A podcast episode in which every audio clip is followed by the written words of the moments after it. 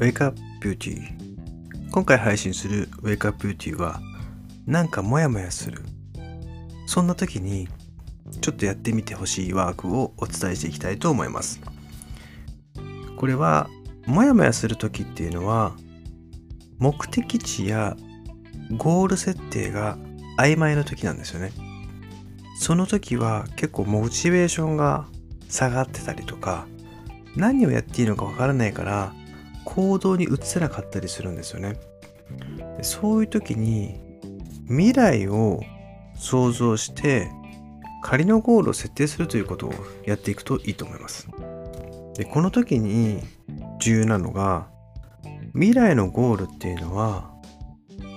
何々したい何々なったらいいなではなくて何々した何々なった。というようにして完了形にすると叶います例えば月収を30万から50万になりたいというよりも30万から50万になった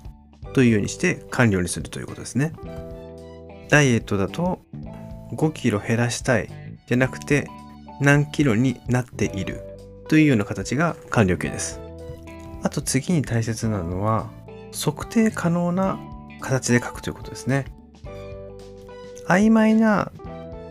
目標だと非常に分かりにくいので数値化してそれがどれだけ達成したのかっていうことが分かるようにするということが重要になります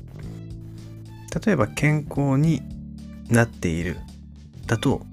どのように健康になっているのかっていうのが分からないんですよね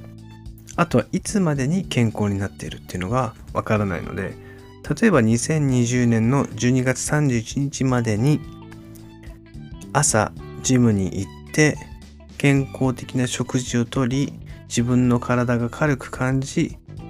健康的になっているとかこのようにジムに行くということとあとは健康な食事をして自分が健康を感じているということが具体的に分かりやすいと思うんですよね。そのように測定可能な形でゴール設定をつけるといいと思います。あと3つ目のポイントは制限をかけずに書くと。ここでは4つのゴールを書いてほしいんですけども5年後の私はこんなことを実現した2つ目は3年後の私はこんなことを実現した3つ目が1年後の私はこんなことを実現した。最後に半年後の私はこんなことを実現した。というようにまあ大体5分から10分ぐらいの中でこの4つの5年後3年後1年後半年後を制限をかけずに書き出してみるといいと思います。この紙に書くっていうことも非常に重要で自分の頭の中で考えてるといろんなことが出てきてなんかこう整理されないんですよね。だけど言葉に出して紙に書くとなんと頭の中にあるものが視覚化されるので整理されやすい。または自分が思ってたこととあれなんか違うっていうところが出てきたりするんですよね。そしてその設定したゴールは何のためにやりたいのか。どのような意図でやりたいのかっていうことも一緒に考えていくととてもパワフルになると思います。またちょっと違う配信でお伝えしていきたいと思うんですけども僕が5年前にワークをした中で4年後のビジョンを伝えた内容があったんですけどもなんと5年経った今に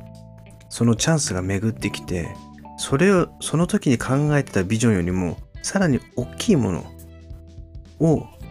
実際私がやることになったんですよ。で、これは絶対にやりたいなと思ってた内容からさらに大きなもの自分では絶対手に入らないだろうなと思ってたことが実際現実可能になってるんですよね。このように自分が思ってこうなりたいこういう風になっているって本気で思えば必ずタイミングが来た時にできると思います。このように未来のビジョンを描いたり明確化したり数値化したり紙に書いたりするっていうことが自分のやりたいこと明確になる。そしてその道に進んでいけるという第一歩になっていくと思います。聞いているリスナーの方が第一歩を踏み出せる何かのきっかけになっていただければと本当に思ってます。それではまた次回の配信を楽しみにしてください。さよなら。